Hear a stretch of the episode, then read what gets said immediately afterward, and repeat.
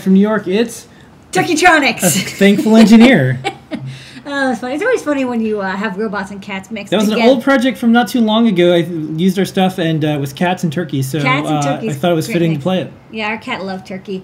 Uh, welcome to Ask Engineer. It's me, Lady Ada, on this Thanksgiving Eve. Everyone's brining their turkeys or uh, getting ready for a long weekend, or, uh, or maybe they got to go to work. But uh, why don't you take an hour and hang out with us for a little bit while we go over the latest in the maker and hacker space, all the news that's fit to hack on. Uh, broadcasting live from downtown Manhattan. With me is Mr. Lady We've updated the graphics for the Cyber Turkey. Uh, Thanksgiving. Thanksgiving. And uh, why don't we just hop right into it? What's uh, what's the latest goblin to gobble?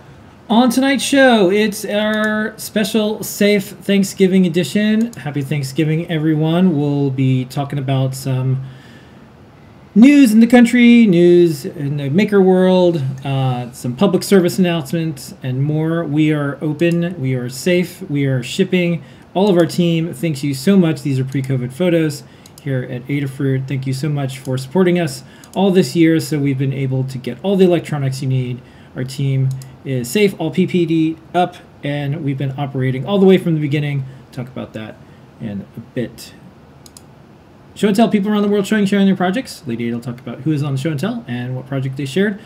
JP's workshop, we have a Make Code Minute and a little bit of a preview of the video that we just released, which is JP's product pick of the week. We'll show a little tidbit from that. Time travel around the world, makers, hackers, artists, engineers. We have some jobs from the Adafruit Jobs Board. You can post your skills up, or if you're an employer looking for a maker to do something, jobs.adafruit.com. Some Python on hardware news. We have some Made New York City factory footage. We have some sped up 3D printing videos. We also have a very cool video from Don Pedro with the mag tag. We have DigiKey and Adafruit Presents. I on NPI this week is Littelfuse. We got a uh, RTD uh, Yeah. platinum sensor. It's the platinum standard for temperature sensors from Littelfuse. have some new products. We'll answer your questions. We do that over on Discord, adafruit.it slash Discord. Go there now. It's free. Yeah, uh, join all about 25,000 of us and more. All that tonight on Ask an Engineer. Yes, we're doing it. All right, so first up, let's um, go over to uh, tonight's show is all about saying thanks.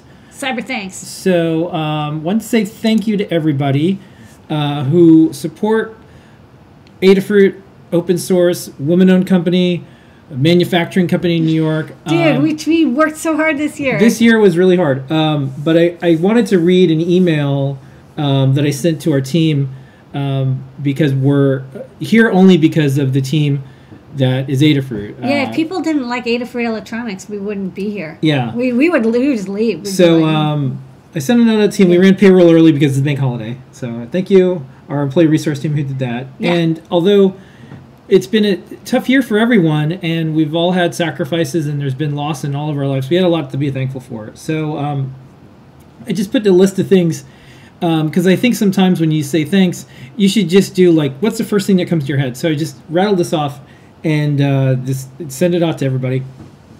So we're really thankful for the team at Adafruit who um, raced towards the problem. When the city said we need PPE, um, our team came together and they made face shields for doctors. Still using them. Um, and then they said, well, can you make electronics for um, all sorts of things from fast track ventilator approval to the sensors that are on all sorts of life saving equipment, all sorts of stuff. They just they needed things really fast, and um, we're so thankful that our team was able to help and and maybe help others. So that was um, that was one of the first things I wanted to say thanks for. Uh, thankful to the team that gets all the essential things in, stored, made, and shipped to all the students that are remote. We are a lifeline for learning for a lot of people. So thank you so much, and thank you to all the educators out there that um, they've been doing everything to keep uh, kids going and motivated. And there's more ahead um, because a lot of schools, including New York, uh, just went remote. Uh, thanks to the team that keeps uh, our store serving up our customers and community, and our learning system, which has become an important educational resource, our IT team that keeps all the computers going. Thanks for all of our customers, our community, publishing all the time, getting the good work and word out. Thanks for the code, the guides, the videos, and all the creativity that we make and inspire that uh, even in these tough times. Uh, thanks for the team that keeps our data safe, our site secure, and our legal things being ethical and smart. Thanks for the team that keeps us financially going. Every dollar is hard earned and well spent. Thanks that we have a facility that's kept us safe. We put in a ton of protocols, and we're really proud that people are not getting sick. Um, we're not done. We will continue to uh, keep up and be ahead. We publish those on adafruit.com slash open safely. Um, use them if you're a company.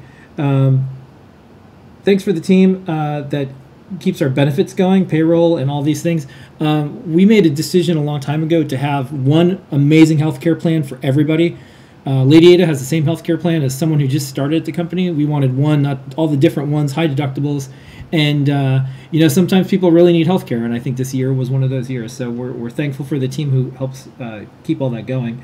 Uh, thankful for all of our partners, um, all their locations, all of our resellers. Um, on our show and tell, uh, Kevin was by from DigiKey. Uh, big shout out to DigiKey, who helped us uh, a lot, and they're not only good friends, but they're really good partners. So support them too.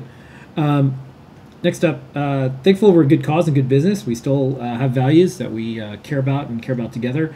Thankful that we work on new things, uh, valuable experiences for people for all walks of life. Thankful for the people who came before us, plagues, wars, civil rights. There's a lot of sacrifice that happened before us. We're getting asked to just maybe stay home. I think we can do it. Um, thankful for the healthcare workers. Um, I know I mentioned the the face shields that we did, but they're still there. They're still doing their job every day, um, and they have a lot ahead. And it looks like there's going to be a lot uh, more because a lot of people are traveling, which they wouldn't, but they're gonna. And our hospitals are going to be burdened. The healthcare workers are still working and still helping. So thank you to all of them. Uh, thanks for all the science and scientists that somehow, some way, managed to get multiple vaccines in a record time. Um, we'll see how they work out, but just the fact that they exist and they're going to get approved, and there might be a way through this, um, that's amazing. Very thankful for that this year. And um, you know, the thing that you can do right now um, is think about someone who cared about you. Thank them. Time is precious. Um, someone took the time to care about you in your life. Now it's time for you to say, hey, thanks.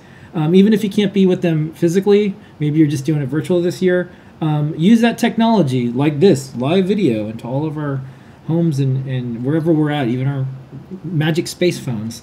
Um, that's one of the things, too, um, that we're really thankful for. Um, there's a path. We're all on it. We're almost through it. So thank you, everybody, all of our customers, all our community.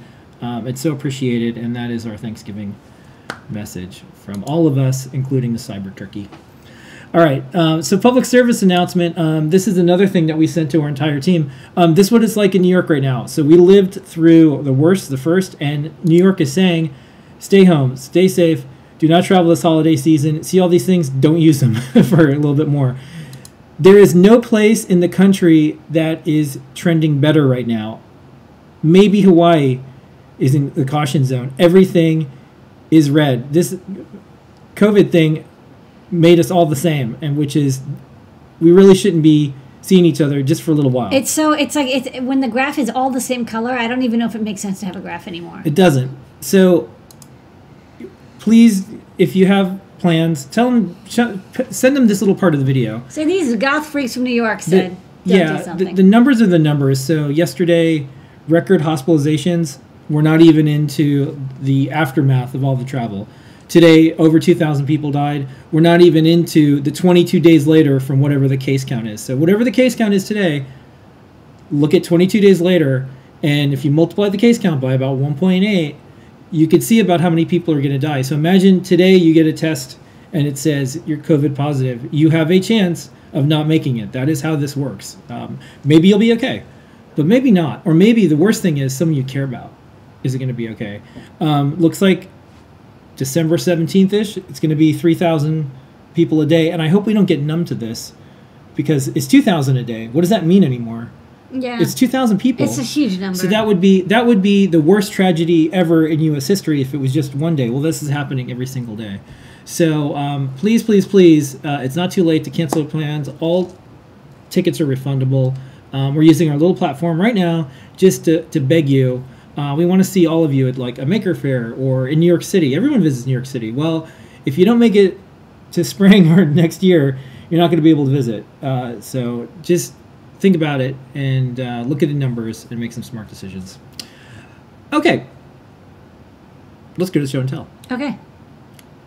Oh no, actually, let's not go to show and tell. Okay. Let's talk about uh, since I since I have the uh, uh, ship and smart and save thing. Yeah. I should say we have a bunch of deals going on, We do. and uh, we have some sales. So we should talk about that. Then we should do the show and tell. Okay. For um, $100 or more, you get a free Permaproto half-size breadboard with each order. 149 or more, you'll get a free Stemma QT board. We have a wide selection. You'll get a different one each time if you make an account. Um, if you make an account, you can also get 20% off by securing your account. So it's a good idea. Um, and uh, we've got the cutie pies in the freebie batch too, so you might get one of those. Uh, also, a bunch of different um, awesome Stemma QT sensors. 199 or more, you get free UPS ground shipping in the continental United States. And uh, 299 or more, you will give away a free Circuit Playground Express. All in one dev board for learning Circuit Python, Arduino, MakeCode, Code.org, CS Discoveries, Rust, and more.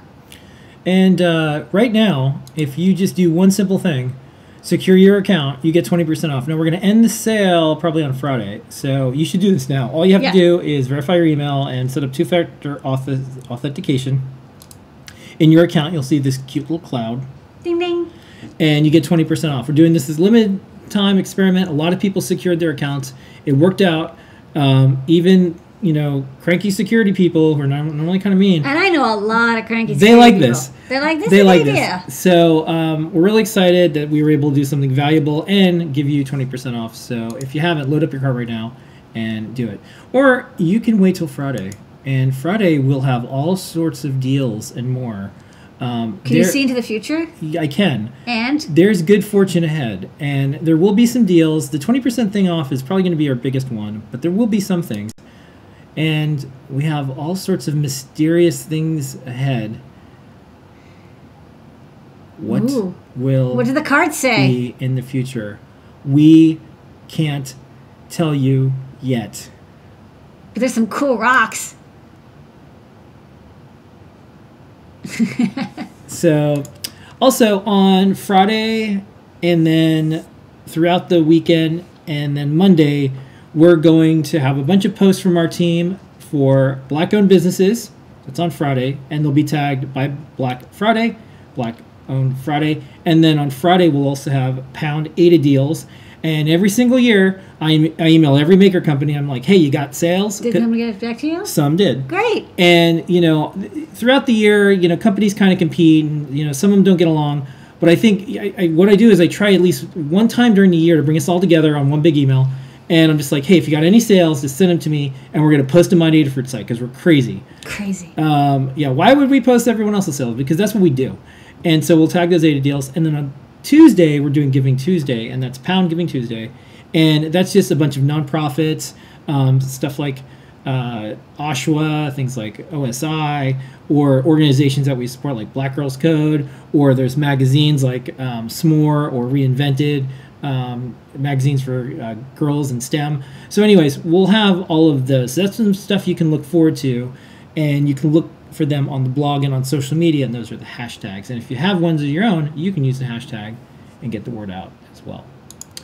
All right, lady, show and tell. We do show and tell every single week, 7:30 p.m. Eastern Standard Time. That's right. Who's on the show and tell? What they share? We had a bunch of people come by. Kevin came from came by from DigiKey to give everybody the heads up that they're going to do DigiWish this year again. That means in December. I think every day they pick one person who uses the DigiWish hashtag on social media, and they'll give them a free item from the DigiKey store up to hundred dollars in value. Uh, it's a great way to get that thing from DigiKey that you've always wanted shipped to you for free. So um, keep an eye out starting in December. Um, follow DigiKey on, on Twitter. Uh, they have a nice social media. It doesn't it doesn't spam you or anything, but then you'll know for sure when DigiWish is happening. Um, Trevor uh, made uh, Adafruit. Uh, is, Trevor is an Adafruit iOS developer, and he worked on an AR tarot card reader um, that'll work with the tarot cards displayed on the MagTag displays. That's kind of a fun project. Minerva comes by and uh, reads your tarot card. Um, Brent has been working on adding MQTT support uh, in CircuitPython to the E ESP32S2. Uh, we did a huge refactor of our wireless support in CircuitPython, which is awesome. Uh, things got um, sped up greatly. Things take less memory. Um, we reuse sockets. It's awesome. But um, a lot of our existing code needed to be kind of scrubbed through and make sure that it's taking advantage of the new library, um, and it is. So if you have an E ESP32S2 with CircuitPython, uh, you can now use MQTT for ultra fast internet data transfer. Um, Erin wrote up a new guide. It's a um, um, Matrix Portal tip jar. Uh, so she used to do a lot of events at night, and she would pass around a tip jar. Um, but she wanted one that was lit up and had little animations when people put money in the jar, kind of incentivize them to give some tips. Noe and Pedro worked on a uh, woodworking sign. Uh, they made a modular um, sign for outdoors with NeoPixel strips that can uh, display animations and text. They'll do a write up for that later. Um, Melissa has been porting ESP Tool, which is a tool used to upload code to ESP32s and S2s and 8266s. Um, this is a Python tool, and it works wonderfully, except once in a while, um, people just can't really install it or run it for some reason. So we wanted to have a way to use it over the Chrome browser. So using Web Serial, we'll be able to program in an E ESP32S2, for example, to put a bootloader on it, and then you don't have to use ESP tool anymore. This is one of the things that we've um, we're trying to make it easier for people to use CircuitPython um, because uh, it, we want to put the bootloader on it, but the bootloader can easily be deleted because there's no protection for Yeah. it. Good example of, um, and maybe one of the first examples of using glitch to program hardware. Yeah. So that is a really cool thing. Glitch is, is great for this because it Yes. allows quick iteration and, and we don't have to, you know, it's like, to be It's like honest, the Circuit Python of web development. to be honest, if you know, we don't want to host random JavaScript apps. If we can have them hosted elsewhere, that'll really Yeah. make our lives easier. And Glitch makes it very easy to do so. You know, people, it's just for for small grinding apps. where You just go somewhere, you run something, and it lasts for a few minutes. It's perfect, and it just means our our ops team is much happier because they're like they don't want to have to deal with random JavaScript uh, web pages. Go to Glitch. Uh, we like Glitch. They're a New York company as well. Um, Anne uh, moved to Cape Canaveral, Florida area, and uh, is making a mag tag that'll tell her when SpaceX is going to launch next, so she can go outside and check them out. The launches like looks like almost every week, or uh, at least every month. Um, but you want to be outside when it happens, so you can check it out. Uh, this way, um, her refrigerator will let her know uh, when the next rocket launch is coming. Uh, likewise, uh, Phil B, instead of catching a trip on a rocket, wants to catch a trip on a bus. Uh, he made a MagTag display um, for Next Bus, which is a uh, service that a lot of metro areas used to help keep track of when the next bus is coming. So it'll tell you you have 20 minutes to get outside catch your bus, or if you just missed it and it's not coming for another 55 minutes. I know that there's some routes, especially late at night, that they only come once an hour. You won't have to wait outside in the cold, which I have, I have done for sure. Hopefully that's a thing of the past. Uh, also showed off a really cool IBM Butterfly keyboard, um, which was amazing. I remember everyone like saw it, but like nobody owned one with it. It was so cyber. It was like the cyber turkey. Yeah. Um, CNS are two mini makers, and they've been making projects with their Circuit Playground Express. Uh, Mario Maker came by. He made a Matrix Portal stock ticker. He said it was so easy. It only took him like a couple hours to get the Matrix Portal to download um, stock data from online and uh, display it scrolling on the Matrix Portal. Said no one ever doing these types of projects. Like that's why we're really happy about this. Uh, you know, sometimes we get some feedback that we're making electronics too easy. So be it. What's the difference between good documentation and too easy? Good documentation and too easy. There's no difference. good documentation makes it too easy. Yeah, and I would say if if you think about the user intuitively, like the the idea that your electronics shows up as a USB drive and you edit the Python file right there, Yeah. like it all make it, it's so obvious now. Yeah. Anyways, And then uh, Mark came by and he's making a wake up box because it's uh, dark where he's at, and he wants something to light up the room nicely when it's time to wake up to get him ready for the day. all right. Show and Tell is part of our Adafruit Live series of shows. Every single Wednesday, 8 p.m. Ask an Engineer. That's what you're watching now. Wednesday, 7:30 p.m. Show and Tell. That's what we were just talking about. These two combined are our shows on Wednesday. on Sunday, we do Desk of Lady Ada. It's true. This week on Desk of Lady Ada, we talked about this really cool fan turner honor.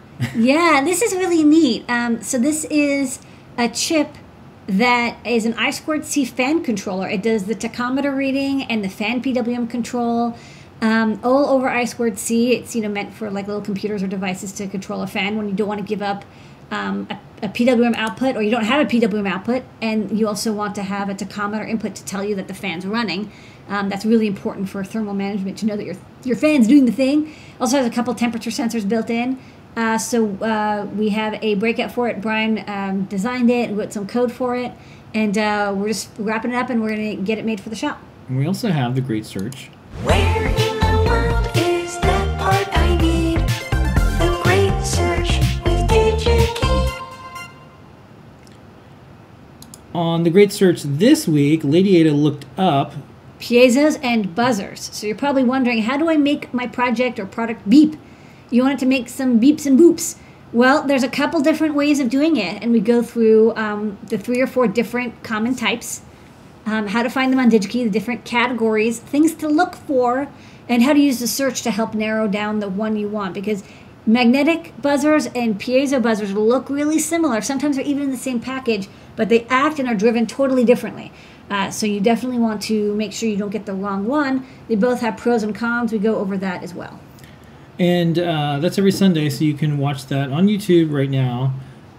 On Tuesdays, JP does a product pick of the week, and we have a little snippet from it. Now, the cool thing about this is every Tuesday when JP does this, we broadcast live from the product page, and there's an uh, enormous discount Half off. during during that show. So all you have to do is set your clock, set your watch, set your phone, whatever it is, watch live, hang out in the chats or whatever, and you can uh, order it right there, and it's half off. So here's a little tidbit of this week's JP's product pick.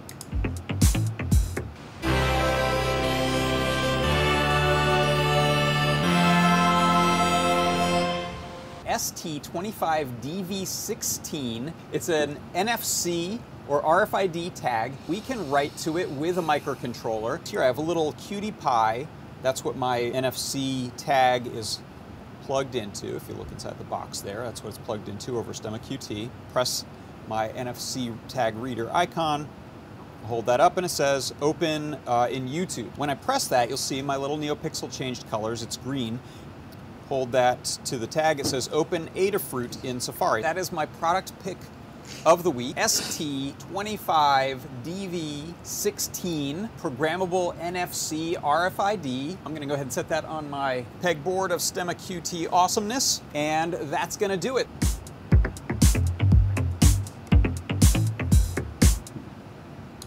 And John Park's workshop returns next week, but every single week we do a Make Code Minute that'll be resuming next week. Here is the latest, however, Make Code Minute.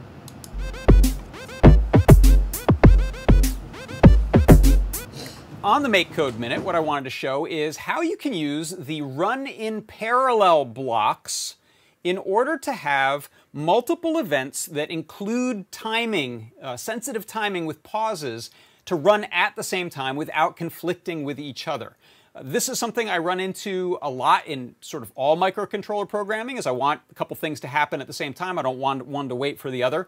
This is a really elegant way to do it. So first of all, you'll notice I have this control section in the advanced section, and in here lives this run in parallel block. So that's what I'm using. That's the secret sauce here.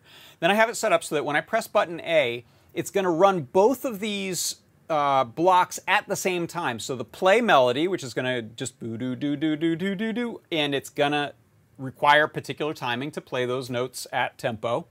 Uh, as well as running a little NeoPixel animation, which again has sensitive timing. So check it out. You can see it happening here.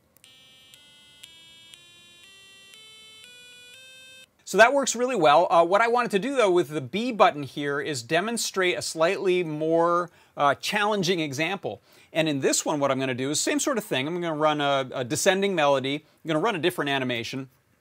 But then you'll see I've got this pause block.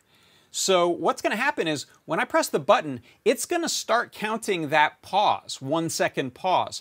But it's not going to wait on that pause to do the things that are in the run parallel block. So the melody will play, the animation will play, all the while there's a separate process that's counting down one second, at which point, after one second, it's going to turn on my little red indicator LED, it's going to play a high-pitched tone, and then uh, 200 milliseconds later, it'll turn off that LED. So watch this.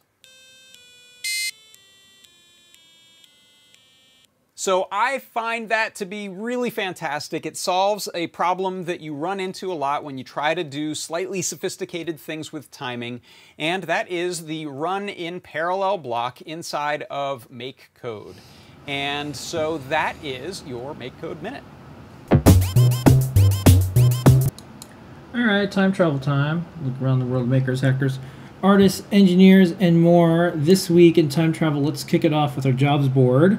Jobs.adafruit.com is going to revitalize the economy and more. Um, all you have to do is post your skills, or if you're an employer looking for someone, here's a couple jobs. These are people who are looking to pay you. Learning coach, science and engineering. This is in Wichita Falls, Texas. It's a contract position, probably remote. And here's a paid job. Create a basic countdown timer with separate controls and three displays. This is from Envision Poker in Australia. So those are a couple jobs. You know what pays really good? All those gambling electronics Yeah. places. Now, They're swimming in money. next up in the time travel news.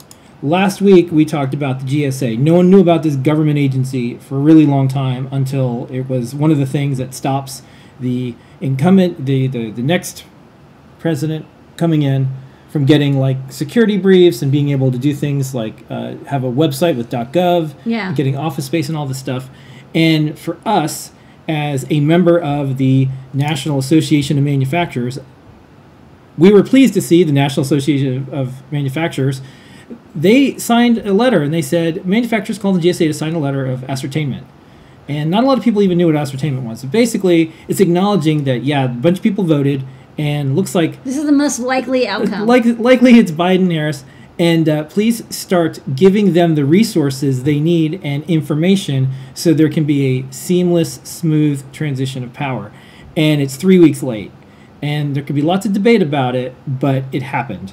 So I want to uh, shout out to uh, the National Association of Manufacturers for two things. One, getting that done, helping out with that. And two, they wrote a great article about Adafruit not too long ago. Yay. Um, and uh, they, they do and stories we're part, they do stories about U.S. manufacturing companies. This is not partisan. There's not Republican manufacturing companies, Democratic manufacturing companies. There's manufacturing companies, and uh, when we My joined, compressors die just like people who live in Kansas Yeah. or California, Oregon. so we all have to deal with the same bullshit. so as as a manufacturer and as an employer of 100 plus people, I'll say this.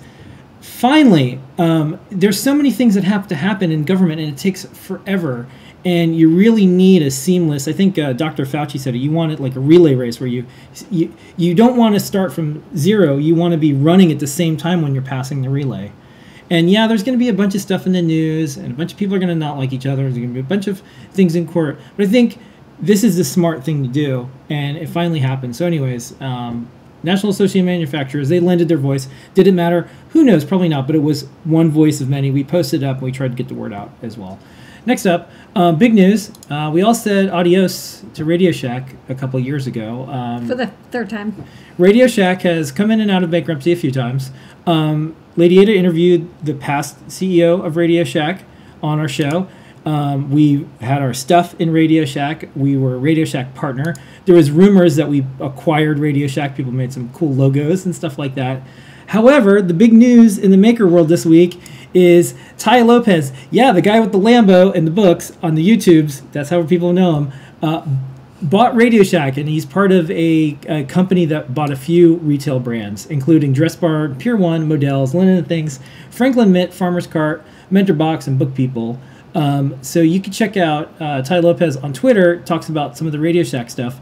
Uh, I got introduced to the new Radio Shack people over email, and I messaged Tai, and uh, his assistant emailed me, and we're going to set up either a text interview or a live uh, video interview with Lady Ada and Tai, and find out, hey, what are you doing with Radio Shack? So we'll see what happens with Radio Shack. If it's an online store only, which that they said they're going to do, they're probably going to stock maker stuff again. So what I'm saying right now is give them a chance. Give them a chance, but if you sell them stuff, make sure you get paid first. always get paid first from companies that have gone bankrupt five times. Um, and uh, give them a chance because, you know, Radio Shack is a brand that's out there. A lot of people are familiar with it. Um, could there be a rebrand? Yes. Could there be the stores coming back? Maybe. Is it going to be an online retailer that sells all sorts of electronic stuff? Probably, because this has happened before. Um, but before everyone, you know, decides what they think about it, just give them a chance. And so we're going to interview them. We're going to ask some good questions. We'll uh, ask our community for questions to ask, and uh, we'll see. And we'll see you here in exactly one year with whatever happens next. Yeah. Python on hardware time. Okay, It is CircuitPython. that's right. It's Python on hardware. We have a cornucopia of things. Oh look, it's Blinka with gourds. That's right.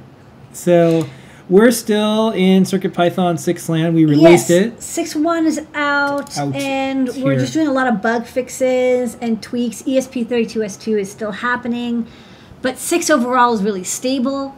Um, other than the ESP32S2, which is this new processor, but other than that, we we're a lot of people are trying it out.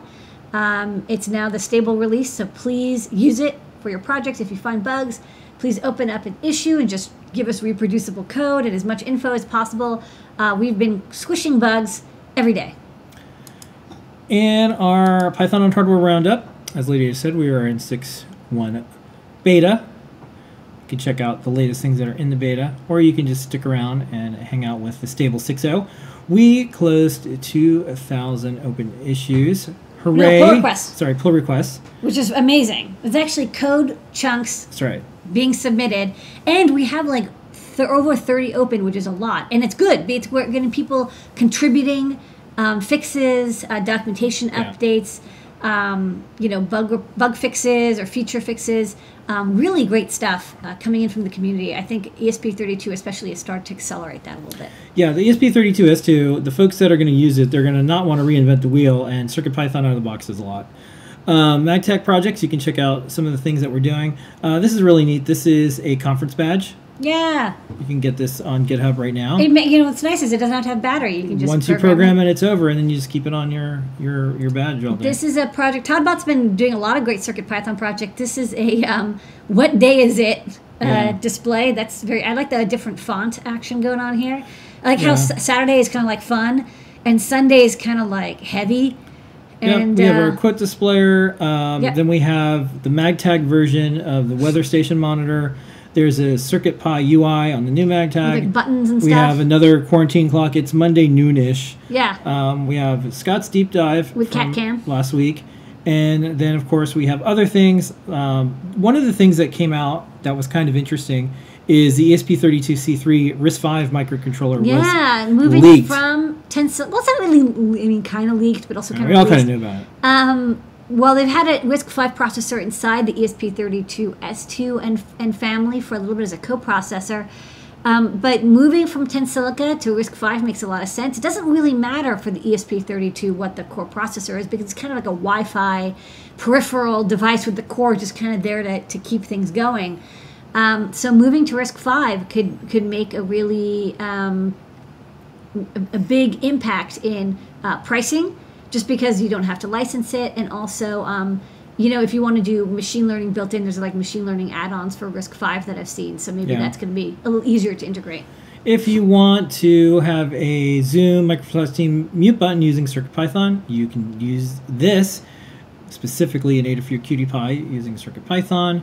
Um, we have a couple other examples of Feather S2 projects, a DIY open source high fidelity preamp using CircuitPython. Here is a Nano E ESP32 S2. You can install CircuitPython on a Raspberry Pi. oh funny Yeah, you can do that. That's cute. Um, the uh, folks from uh, electronic cats Electronic Cats, they have a live cat show. they're super cool Yeah, i love them They're our favorite open source hardware company at the moment. yeah Um, then this was kind of cool. There was this really weird project I thought was cool. It was Quick Python. It was interactive coding environment, and it like boots up. Is this the one? I saw that this was a Yeah. Raspberry Pi thing. This is, and I sent this to Anne. I was like, "This is the coolest thing I've seen." Yeah, it was really neat. it's like it's like you boot up your Pi directly into like the, a Python editing environment, and it, it's kind of like when you had a Commodore 64 and you just yeah. like, booted Oh no, like, sorry, that's Snakeware. Snakeware. Sorry, that's the other one. what's Quick Python? Quick Python was the interactive coding environment where you where you just use Python to code. Snakeware is the Linux Yeah, sorry, this is Snakeware, yeah. Yeah, sorry. There's so much going on with Python right now. So the, th- that's really neat because it's like very Commodore 64 ish. Yeah. Anyways, um, also we'll be having these on our site soon. This is also RISC-V. Very This interesting. HiFive. It's Yeah. like a microbit ish device. Probably work with all of our accessories. And yeah, stuff. BBC Doctor Who, HiFive Inventor coding kit. We'll have those in our store. Um, I thought this was a neat article about the origin of the MIT license. We use it, so Yeah. um, you can check it out at IEEE. And then we have uh, a smattering of other news that goes around all things Python, all things hardware, and Kickstarter. There's a new code bug. that yeah, Which is kind of interesting. It has these like pluggable pieces, a little bit like STEMMA QT, but like it's like mechanical. Yep, check up our guide on which board to choose. We have over 281 libraries, and you can see what our team is up to. Current events, events that are coming up, some help wanted, and more. That is all the Python on Hardware news. You can get that at adafruitdaily.com and sign up for the Python on Hardware newsletter. And that's Python on Hardware this week. Yes. All right, Lady Ada, we're an open source hardware company. It's true. Um, I know we are for sure because we have 2,354 guides. What's on the big board this week? Okay, one of them is about open source hardware, so it's even better. Um, starting from the bottom right, we've got uh, the Which CircuitPython boards right for you. Kattni and Carter wrote this up. Um, it's a tour of all the different boards that are, are used for CircuitPython and what we recommend for each use. Whether you want to do Bluetooth or Wi-Fi, you want something that can be used with an Arduino Shield or is Feather compatible. Um, you know, it's all in there. So um, check it out. We'll be updating it also, but it's a great introduction if you're like, I don't know what to start with. Uh, this will tell you what to start with. Um, the uh, Pedro made a cute uh, 3D printed stand for the MagTag and also an enclosure. Uh, Aaron has the Matrix Portal uh, money sensing tip jar, uh, which is neat. It uses a, a distance sensor to detect when somebody puts money through the slot.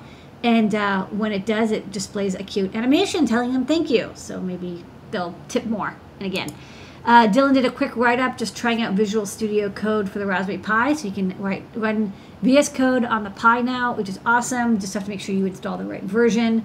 Um, and he has just a couple of tips on that. But then um, you can be coding in a professional um, IDE. Uh, not that you can't write great code in Thonny or Mu, but it's always great to have something that's like very powerful, like the Raspberry Pi. Uh, sorry, the Visual Studio. Um, that's also used in industry too, so you can get industry practice. Uh, Dylan also wrote a quick script on um, how to submit open source projects to OSHWA using their JSON API. Um, he, he has example code and what you should look for. So if you'd like to automate um, adding boards to um, OSHWA, so you don't have to use their web form, this API will do the job. Uh, Park wrote a quick MagTag slideshow guide. This is a common thing people want to do. You want to display different images, maybe have it beep when you display a new image or light up the NeoPixel so it shows you all the examples. Um, this is a great pairing with uh, last week's guide, which is a video, which is on dithering images to make them look really good on e-ink displays. Um, Dylan also finished up, he's like wrote a lot of guides this week, or he finished a lot of guides this week.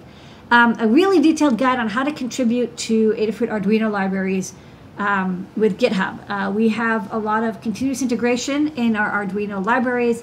So um, there's a couple things to watch out for where it, it's not like how it used to be where you could just com- commit code and submit it and we'd sort of trust you and, and just add it on. Um, we now do um, linting with um, uh, Clang format, and we also do compilation testing to make sure that your addition didn't break something. Um, really good stuff, uh, but just means that if you're not used to submitting pull requests that go through CI, uh, this is how you can fix up um, CI issues as they come up. Um, and Phil B uh, wrote up um, a port of the Next Bus project he did oh so long ago, but this time it's for the MagTag. It's written in Python. It uh, lets you know when the next bus is for a couple different routes. It can display up to four routes. Um, on the MagTag, it updates once a minute, and you can just have it just hanging out on your desk and letting you know uh, when the next bus is, so you don't run for the bus and miss it, and you're not waiting outside in the cold. All right, more guides ahead. Let's do some in New York City factory footage.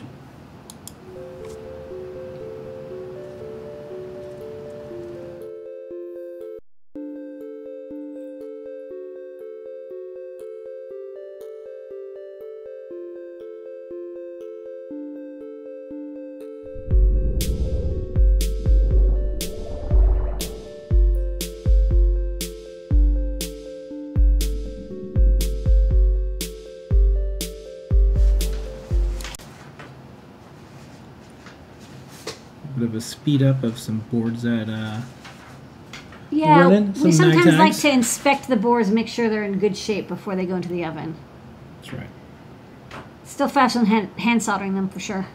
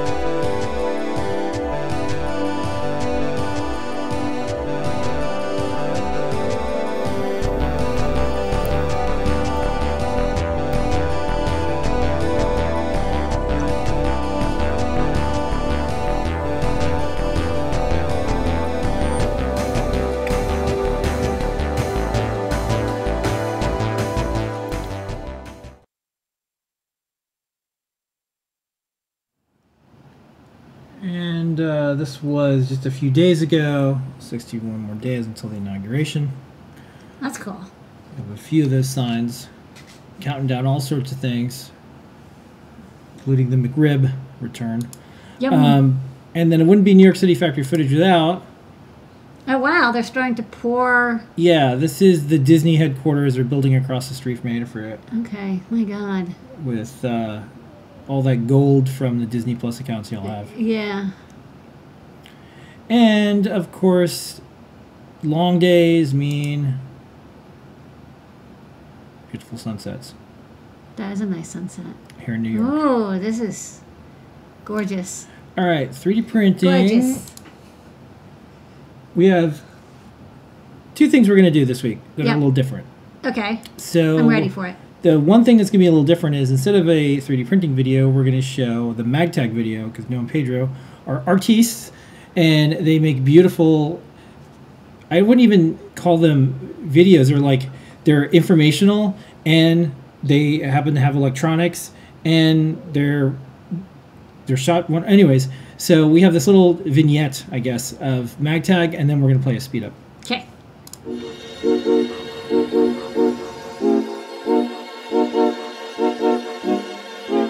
Hey, what's up folks? In this video, we're taking a look at the Adafruit MagTag. This is an all-in-one dev board with an e-ink display and Wi-Fi, so it's really great for making IoT projects.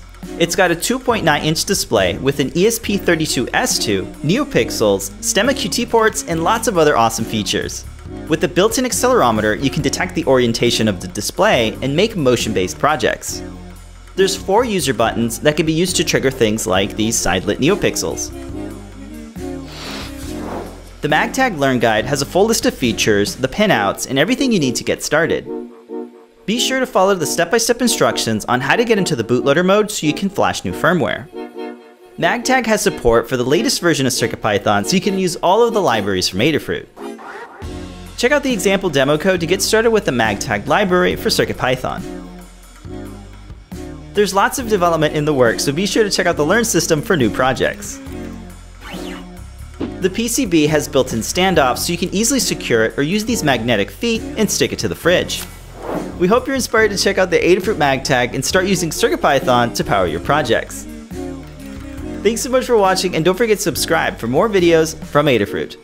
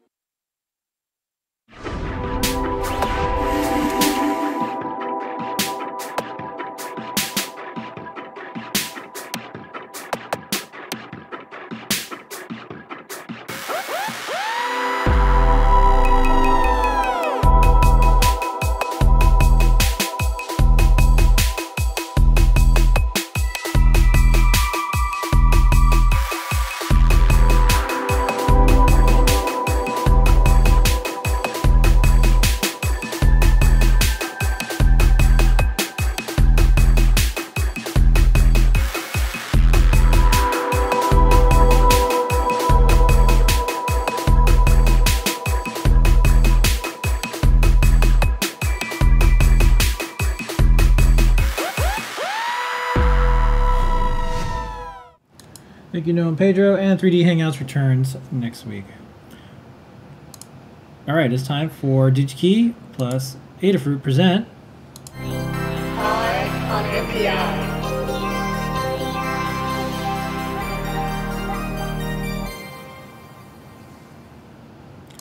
This week it's Littelfuse. Yes, they make little fuses, but they also uh, recently acquired US Sensor, and so they have a bunch of sensors as well. Um, they have a bunch of other electronics as well, but uh, nice, cute logo. I like the little like wave in the middle. Yeah, it's an L. And it's uh, you know, there's some signal going through. Yeah, maybe they're saying that they stop these signals. I don't know. It could be. Okay, so um, this week's NPI is the uh, PG, PPG One XXX series of little RTD sensors. These are so small.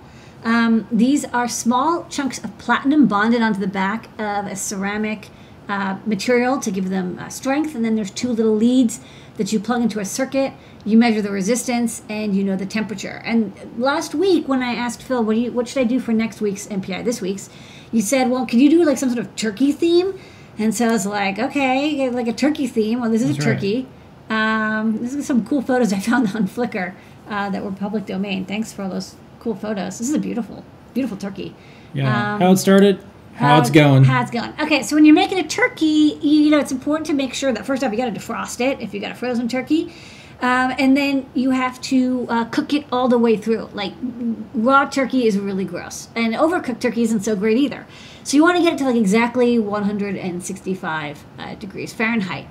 And uh, to do that, you've got this like thermometer here, right? It's got a little plug-in thermometer.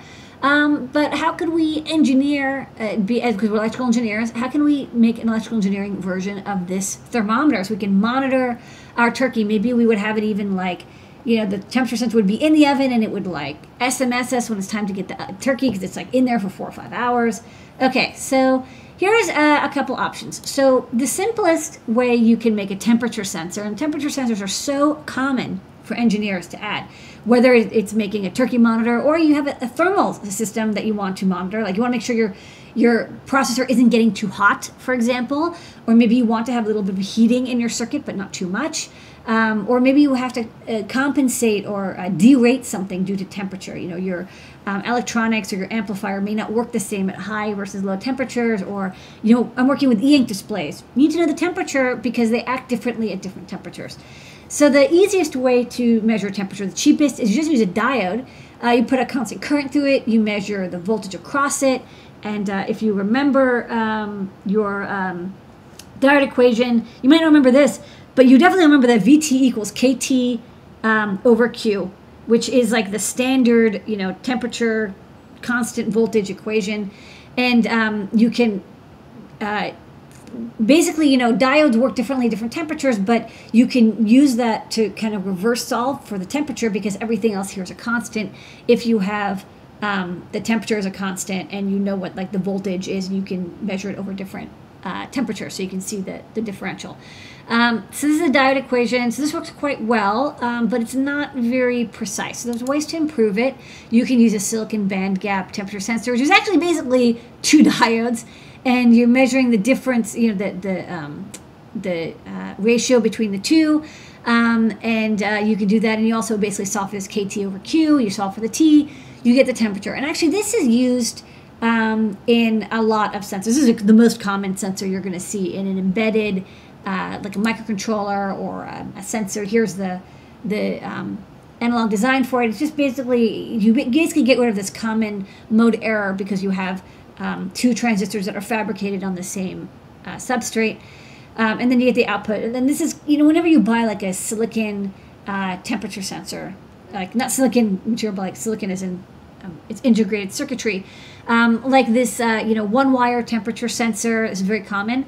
Um, and these work quite well, but they top out, right? They're they're pretty precise. You can get like easily 0.1% precision out of them and accuracy, um, but they top out at like 125 uh, degrees C, which is you know hotter than you want your turkey to be, but it's not as hot as your oven can get because your oven.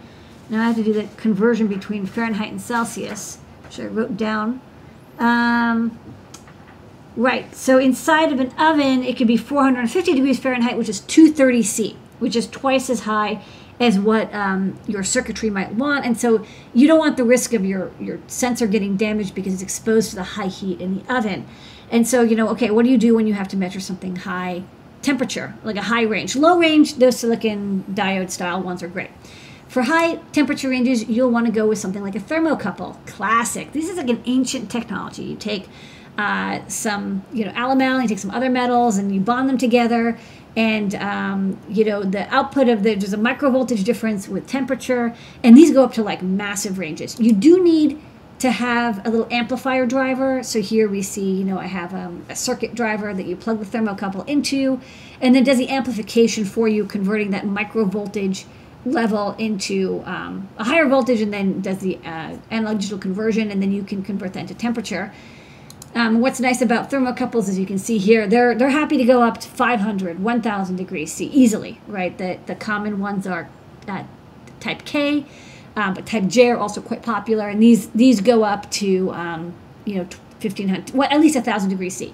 So these are quite common. Uh, you know, actually, a lot of times when you get oven thermometers, um, you'll see them have a thermocouple. But there's one thing that's not so great about thermocouples is that they have error. They have quite a bit of error in them. They're not as accurate or precise um, as we might want. If we want to get to you know 0.1 percent or better, or less than one percent, you're always going to have about like a couple degree offsets with thermocouples. Um, and so when you need to have uh, higher precision, that's when you would go to an RTD. So, you know, you need low accuracy, low voltage range diodes are great. Um, you want high temperature range, but somewhat lower accuracy, thermocouples are great. But if you want both, you want the best of both worlds because you want the stuffing and the cranberry sauce, you want to go with an RTD. Um, and these are little chunks of platinum, and they come in different resistance ohms at uh, zero degrees C, you know, so it's like freezing. So they're easy to calibrate because you can use ice water baths to calibrate, you know, to make sure. Um, you get 100, 500, or 1000 ohms. Um, and the resistance change for these is like almost totally linear, um, which is really wonderful. And um, you're just measuring the resistance, so you don't need. You want to have like a high precision circuit, but it's you're not dealing with microvolts here. You're you're dealing with a couple ohms, which is a lot easier to deal with than these noisy microvolts that might be affected by you know your your local environment. Um, for these, you know, you still do want to have some sort of amplification circuit, some op amp. You'll need a constant current source, um, but that's a lot, not too hard. Um, there's built-in uh, all-in-one drivers, and we have a driver here that can handle um, RTDs quite easily. And um, this is great because now you can measure your turkey in your oven at high temperatures high precision. And this sensor, I'll show it. Um, let me let's show the demo now, and then we'll go. Was this a demo? No, that's turkey. All right. Okay, so um, let me focus lock. This doesn't freak out on you. So this is actually the sensor. It's so small. It's meant to go into like you know pretty much any device. Let me see if I can zoom in. You, you. Well, I don't want to zoom too much because I need to keep this Yeah, no. this number visible. Yeah. Okay, yeah. so this is just my you know pocket multimeter. It's it's not the, the you know it's not the best uh, way of measuring this um, resistance, but it does a good enough job. Okay, sorry, this is getting a little loose. Okay, so um, you know the resistance right now is about like 1.1 k. Um, this is a 1 k um, RTD, and then when I put my finger on it, you can see the temperature is going up. And if I'm like really gross and I put it on my tongue, Yeah. warm. Not quite turkey warm, but warm. And when I blow on it, you can see the number goes down. So it's cooling off. So it's nice that you can see that even a couple degree change will, you know, the, the, the ohms, if it's at a one kilo ohm, then it's like even a couple ohms, it'll start move quite, it's very fast, very responsive. Um, and it's, it's quite easy to measure that change. So you can get, you know, I think um, there's 0.06% um, accurate RTDs, and these are like a couple dollars. So these are kind of starting to replace thermocouples um, in a lot of places. And again, they're much smaller. They're these really tiny little things, and they're it's going to be a lot smaller and easier to integrate into an existing circuit than a thermocouple. So uh, you can get these. I picked this one. This is the uh, PT100 uh, 0.06 ohm radial sensor, but they have a couple different in the family. There's the 500 and the 1000 as well.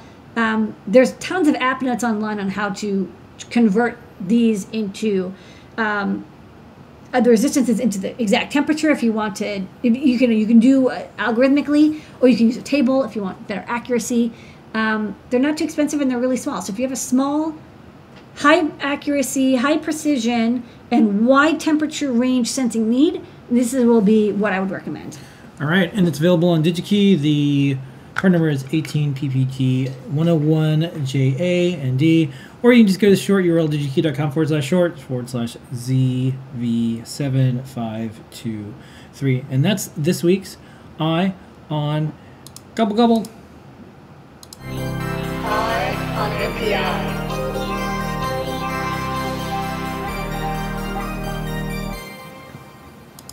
Okay, we're to swing right into new products. Ready?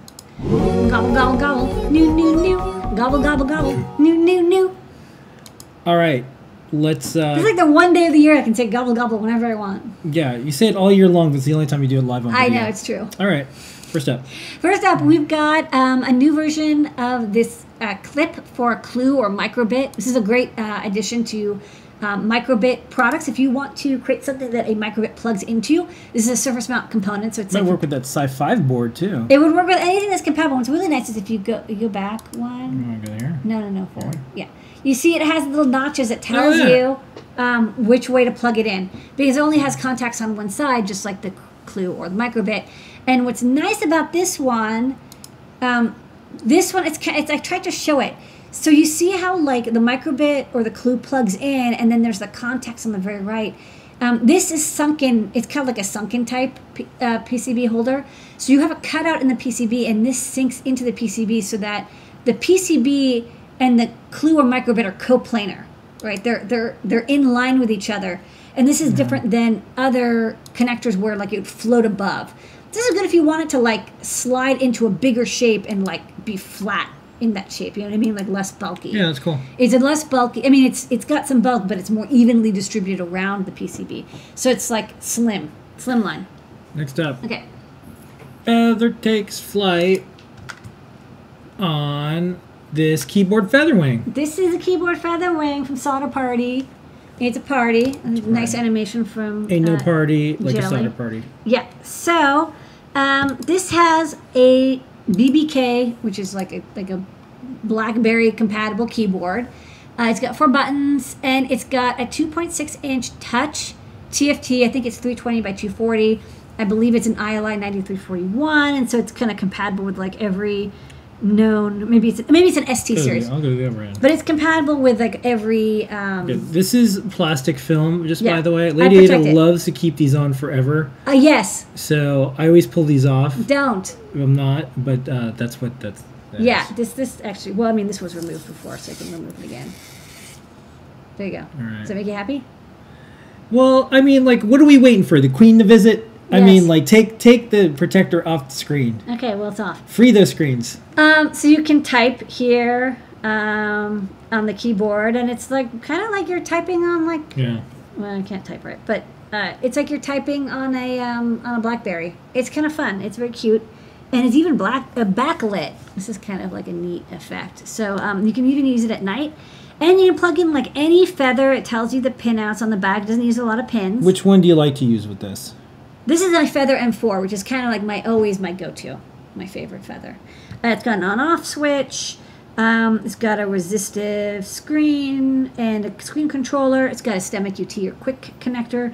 So this is like a lovely little accessory. Like this is so much fun. You can make little like handheld portables. Um, we have a couple in stock. I know these are in high demand. There's a NeoPixel as well. You can sort of see it blinking a little bit. Um, but Right. it's a fun accessory, and you can like make little portables. This would go great with Circuit Python because, of course, it's got the um, REPL on the screen, and you can like run programs with it. All right. Uh, next up. Put this back on. This is keep it safe.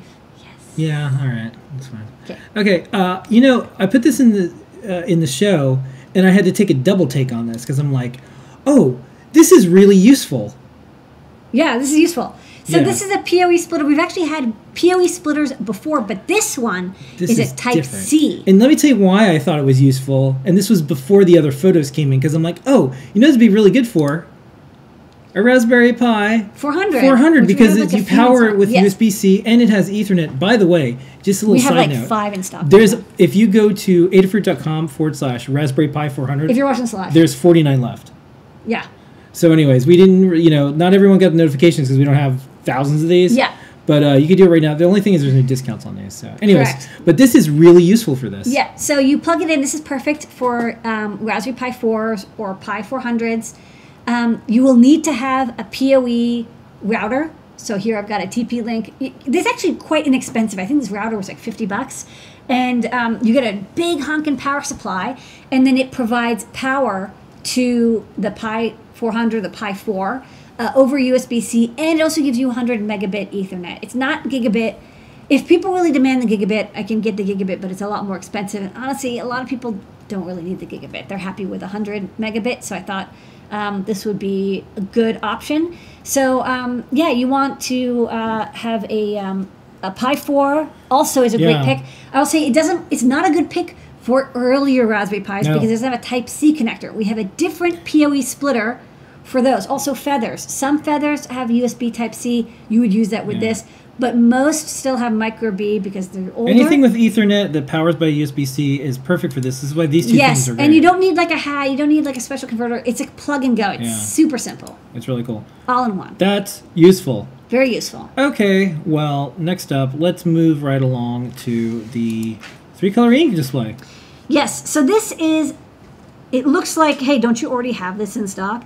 So we had a very similar feather wing in stock that was, I think, like one. It was like 200 by 100 pixel display. It was it was like less pixels basically, um, and used a different screen. And that screen got discontinued, and so we kind of started a new PID.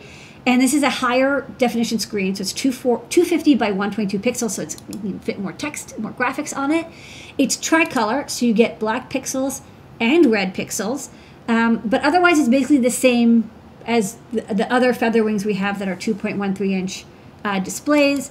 Um, if you are upgrading from the previous version, you will have to recompile the code with the new uh, chip definition. This is an SSD 1680, non IL 0373. I really wish that this wasn't part of the deal with e ink displays, but I'm afraid that they're constantly being revised and old chips are getting discontinued Yeah. So let's show it's, this off. it's a party. Anyways, uh, so this is um, also my favorite Feather M4 plugged in, and I have an image on the SD card here. Oh, whoa. That made it unhappy. Okay. Um, so you'll notice that um, tricolor e-inks take a while to display the image. Look, screen protector again. Look, don't. look, I'm just saying. Stop I'm touching saying. it. I'm just saying, this is my life because we have all these beautiful screens, but they're underneath these protectors. I get, I understand. I you understand the can't reason. tell. I, I know, but I'm just saying because once in a while, If I so- had my finger over it, you would well, you don't see the chat comments, and sometimes people are like, "Hey, what's that like red tab?" It's like, no, it's, the screen script. protector. Fine, I will always mention. no, you don't have to. You don't have to. I'm just saying. I'm just saying that's what it is. I want a divorce. okay, so so this is this is It's uh, like a doily for electronics. you know like some grandparents always had like the plastic cover. yeah, that's what. I'm, no, that's what I'm saying. That's me. and like, but who? That's me. But like, what are you saving the couch for? Like, when is when are you gonna? you un- want it to look good. but but when when will you one day say, okay, we don't need to have the plastic when on the the couch good anymore? when the good guest visits. Wait, the- when the good- okay, see, all right, that's what I thought. I just. Anyways, what are we doing? This All right, I keep hold on. we're doing an electronic show, I think. I keep messing with this. Okay, so um, sorry. So um, oh, I was shooting the other demo. That's why I was flipping out. Okay, so you'll notice it takes 13 seconds or so, 15 seconds to display, but we have a really nice guide that shows how to convert. Uh, this is like a color image that we converted. It's me holding Blinka, and I had pink hair at the time. Um, and what's nice is, of course, it's e-ink, so you can remove the power. Um, one thing I did notice is after a couple seconds, the red lightens a little bit. It becomes like a slightly lighter red.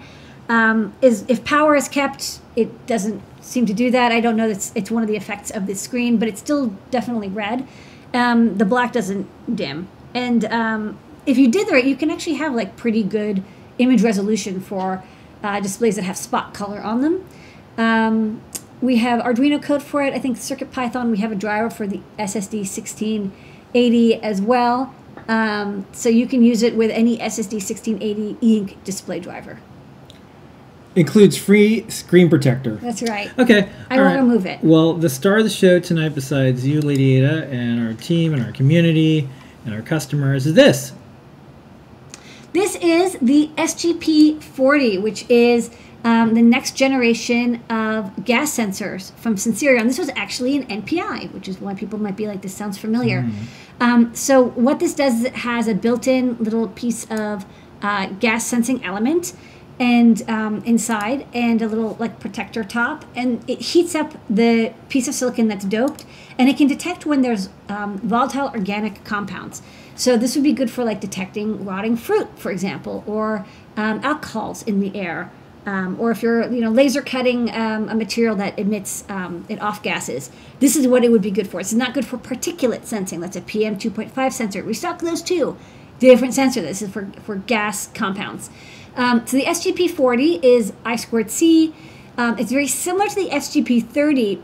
Um, however, one thing I do want to note is that this is being marketed by Sensirion as a, a more precise, better quality sensor. However, it does not spit out um, the E uh, effective CO2 or um, volatile organic compound index directly from the sensor. It gives you a raw value, and then you have to use their sensor processing library code, which we've ported over to Arduino. It wasn't too bad, it's in C. And then it will give you an index value from 0 to 500 based on um, how much organic gas is it detecting in the area. So it's kind of giving you like a, a qualitative value, not a quantitative value. Um, one nice thing that about the sensor is that if you pair it with a hydrogen, uh, sorry, hydrogen, a humidity sensor, or a temperature sensor, or both, that's even better, you can um, get better results because uh, humidity and temperature does affect um, gas sensors. And so you want to sort of like, uh, if you give it the humidity and temperature, uh, ambient temperature and humidity, um, it'll use that to kind of calibrate the reading out and, and give you a more normalized reading because it can't measure the temperature on its own because inside there's a heater. So it doesn't, it can't know what the temperature really is. You need an external sensor to do that. All right. And that is. Garage. Gobble, gobble, gobble, gobble. Gobble, gobble, gobble, gobble, gobble. All right. Uh, we have three short videos of some uh, upcoming stuff. Uh, we'll do that on Top Secret. But before we do that, if you have questions, go over to adafruit.it slash discord. Put them in now. Join all 25,000 of us. We will get to the questions right after we do Top Secret. Okay, Lady Ada, what is this? Hey, I'm working on making new demos for the uh, MagTag, our 2.9 inch e ink display. And one of the first projects I like to build is a clock. So, on this really beautiful e paper display, you can um, have really gorgeous fonts in CircuitPython. And here it's showing the time in 24 hour mode.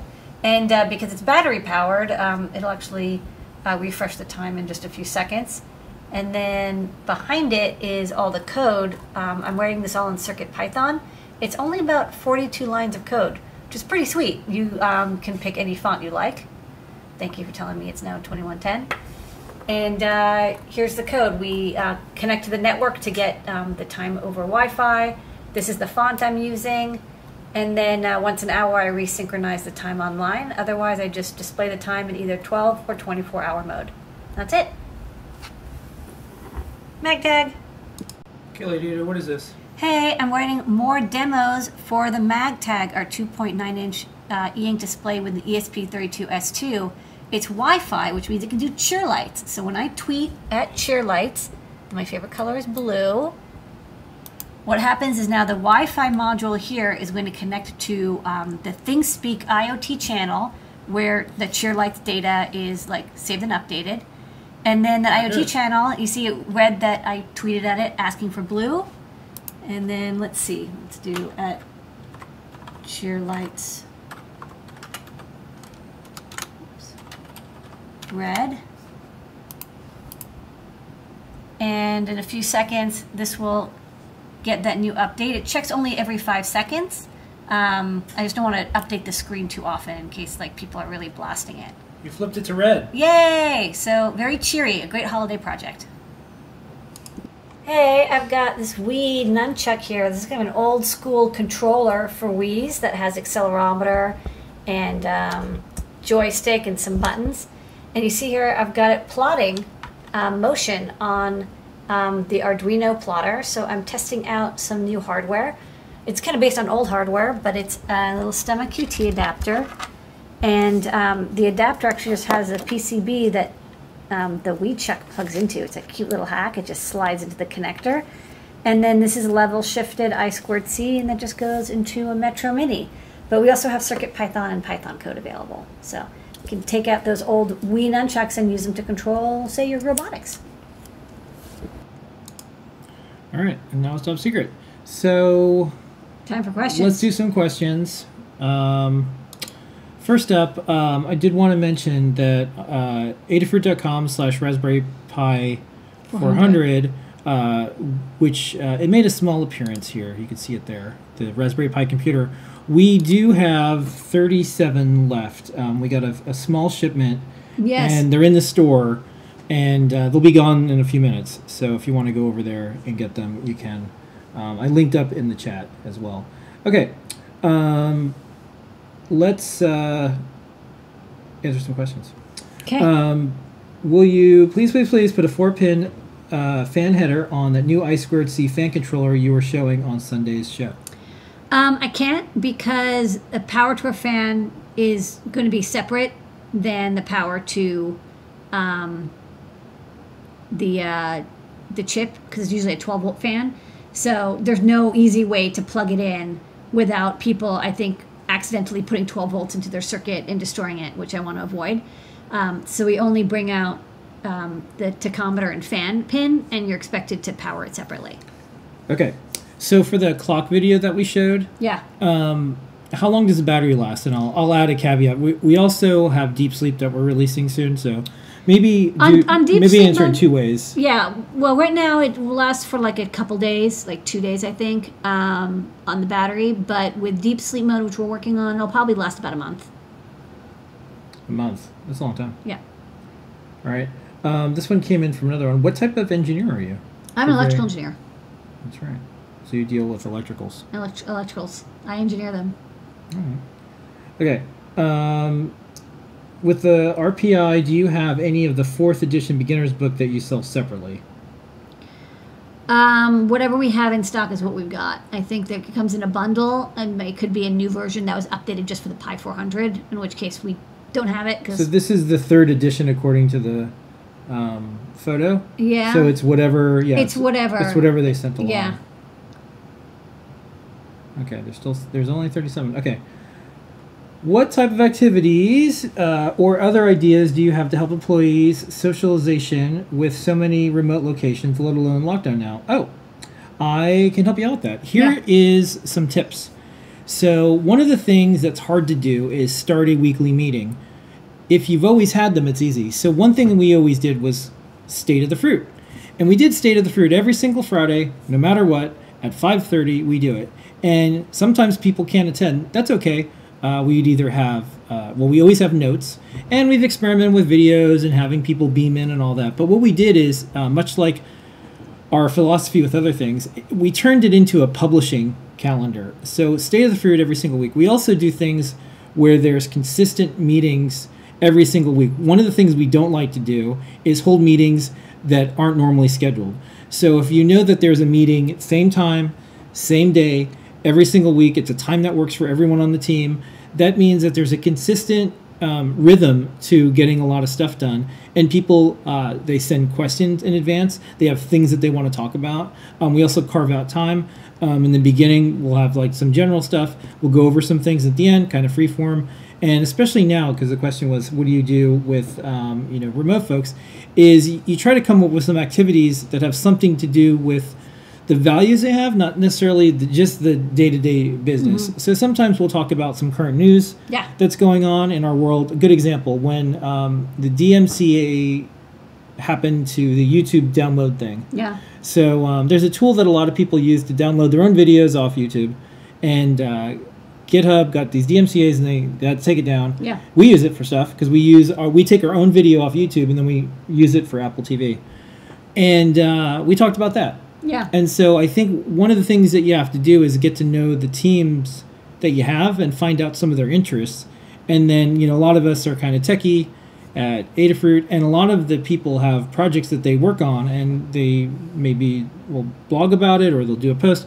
And it's just like kind of, um, it's not a surprising thing to talk about people and their interests. And it's not a surprising thing that we meet every week.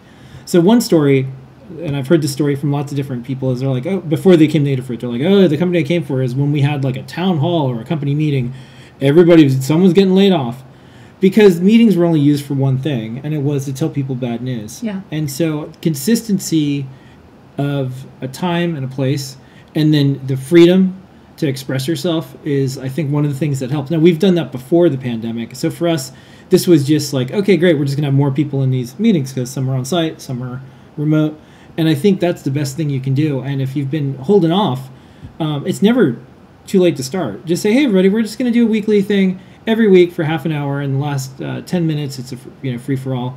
Um, we also have a companion uh, Slack, but we do keep Slack to Adafruit company business. We are uh, really particular about that. But what we did do is we carved off a random room, which really is it's random, and then we have a COVID room because especially when COVID started, what we didn't want to have happen is COVID literally, you know, or figuratively infect every other room. Yes, COVID sucks, but if we're going to talk about COVID and stats and like what we're doing, let's put it all in one spot. So when you're looking at that, that's the, that's the spot. It separation of those things was helpful too. Yeah. Okay. Uh, let's see. Do, do, do. Let's see here. People are getting googly eyes. And I think this might be our only questions from me. Oh, Steve said, yeah, one picture has third edition, one has fourth. Yeah, whatever they sent along. I think maybe the bundle. first prototype they sent us maybe had the third, and now they're shipping the fourth. So Yeah. whatever the Raspberry Pi, you know, we didn't, we haven't opened up any of the new kits. So, yeah, yeah, it's whatever is included. Yeah. Um, you know, one thing that's a little hard on us is sometimes so Raspberry Pis are made in couple different places, and people are like, "I want one that's made in this location or this location." We have absolutely no control about who sends us a Raspberry Pi, when or where. Believe me, we put in an order, and then like Yeah. maybe It- a few months later, it'll magically appear. We we can't Yeah. choose where it comes from. and so you know they have multiple factories that they they work with. So, anyways, um, okay, and I think okay.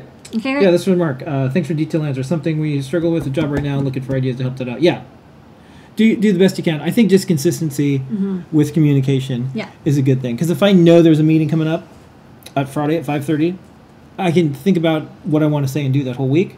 And then when it's over, if I didn't get you know a chance to do something, I have a meeting next week That's right. and uh, we do that across the department. And what's cool is people don't have to um, freak out about their calendars because if you're in a department and we have a weekly meeting, you don't have to worry about oh which when, when is it? There's a different meeting, whatever. It's very consistent. You're like oh Tuesdays at two. I know what I'm doing. Yeah. Um, I think people will one day study the things that we've done in Adafruit and they'll, they'll say oh like it's counter counterintuitive. A lot of things we've done, but boy, did it work out. Like State of the Fruit was always kind of boring because it's like a lot of things that we already knew about, but it was a good chance to get together. We'd have pizza and, you know, beverages together, but we never had a line of communication that was uh, different. Like it, it was always consistent where if we did have to deliver news about something or if Yeah. something did come up, everyone knew. And it wasn't just like, oh, what's this meeting about? It's, well, State of the fair. We're going to go over everything. Okay. Um, I believe that is it. That is our show for the night. Thank you so much, everybody. everybody. Please continue to post up comments and more. Post up your projects. Post up your projects. Um, just a reminder. Thank you so much. Uh, thank you, Jesse May, who's in this Slack tonight. Thanks, Jessie May. And uh, thank you, everyone out there, our community, our customers, um, all of our team. Thanks for making this uh, year as tough as it is. Uh, we're going to keep working hard. We're going to keep working smart. Um, the world needs an Adafruit, and we need all of you. So let's uh, let's hang out and uh, stick to this together. So hang tight. Um, we'll see everybody next week. We'll be posting stuff over the holiday break. We ain't doing nothing. We're staying in these walls. Uh, we'll be at Adafruit a little bit over the, the break, but we'll see uh, everybody online. See you later. Bye. Here is your moment of Zener.